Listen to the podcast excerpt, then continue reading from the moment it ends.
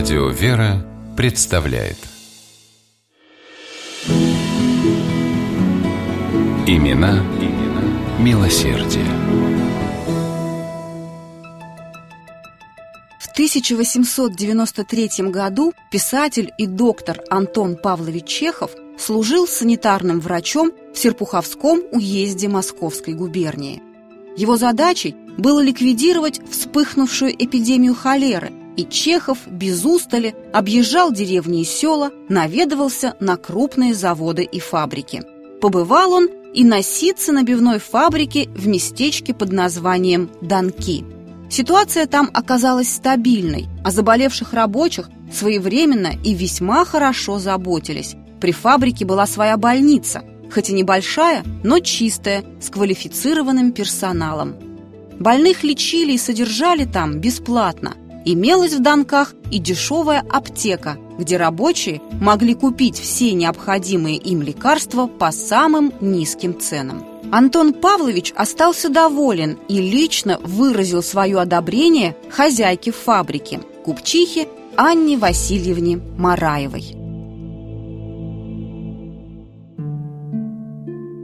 Вскоре после встречи с ней он написал рассказ «Бабье царство», и некоторые исследователи творчества классика утверждают, что именно Анна Мараева послужила основным прототипом для главной героини рассказа. Так это в действительности или нет, доподлинно, конечно, неизвестно. Однако одна общая черта у Анны Васильевны и чеховской героини совершенно точно имелась. Это щедрость, искренняя, природная, продиктованное движением сердца и верой в Бога. Больница при фабрике была устроена еще покойным супругом Анны Васильевны. Унаследовав в 1882 году его бизнес, новая хозяйка поставила себе задачу увеличить число больничных коек и расширить штат медицинского персонала. Что она и сделала – определив на финансирование фабричной амбулатории крупную по тем временам сумму – 650 рублей в месяц. Кроме того, Мараева перевела питание рабочих фабрики на хозяйский счет, и счет этот был весьма внушительный – 11 рублей в постные дни и 16 в скоромные.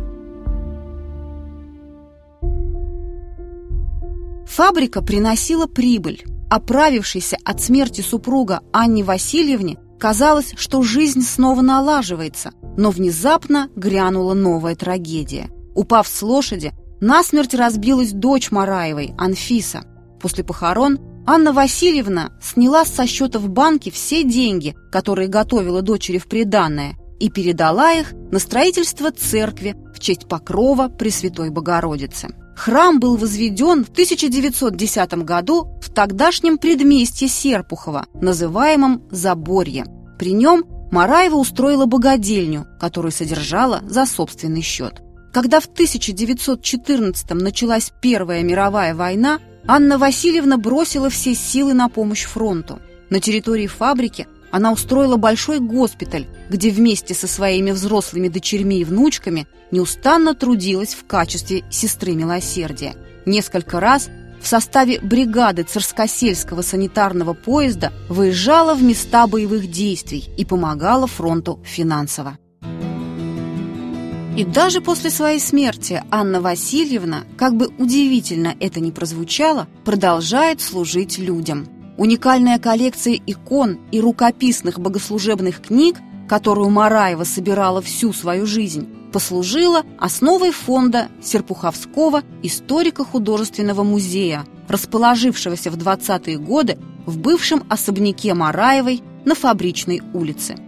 Музей открыт и сегодня, только улицу переименовали в честь писателя Антона Павловича Чехова. Такое вот интересное совпадение.